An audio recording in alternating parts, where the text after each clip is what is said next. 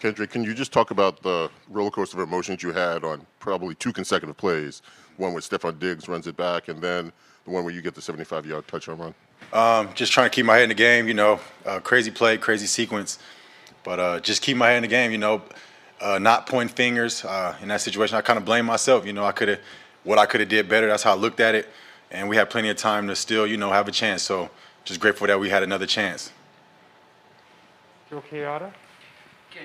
Just can you talk about the range of emotions of the highs and the lows of you know being up, down, up, down, and then obviously the end result is as well. Yeah, I, I think it's just all of us trying to control it. You know, uh, emotions are real. Um, I'm the type to not try to hide from my emotions and just accept them, and that's what we all need to do.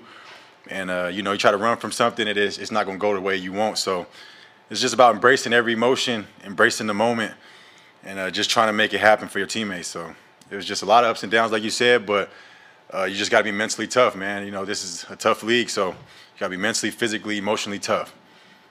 Mike Reiss on the left? Kendrick, how, how would you describe Bill Belichick's message to the team in the locker room after the game?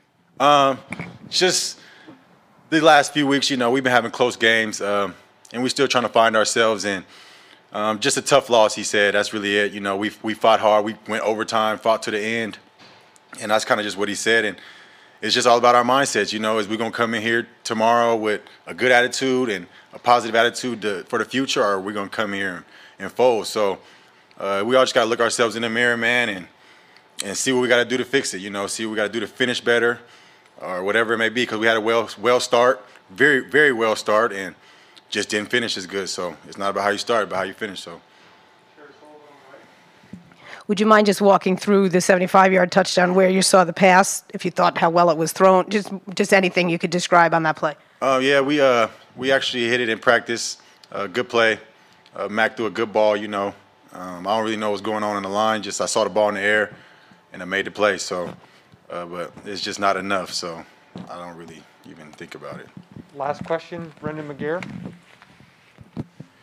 Kendrick, just the ability from Mac Jones to go from throwing a pick six to a go-ahead touchdown. Just how impressed were you with his ability to just file it away and come right back and attack?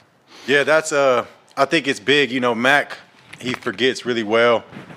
Um and like I said, even when the play happened, I didn't in my mind I didn't point my finger straight at Mac. You know, as it looked, it was a ball that was off my fingertips, but in my mind, I can make the play, I can do something better. And I think we both thought like that, and that's the result we got of the next series.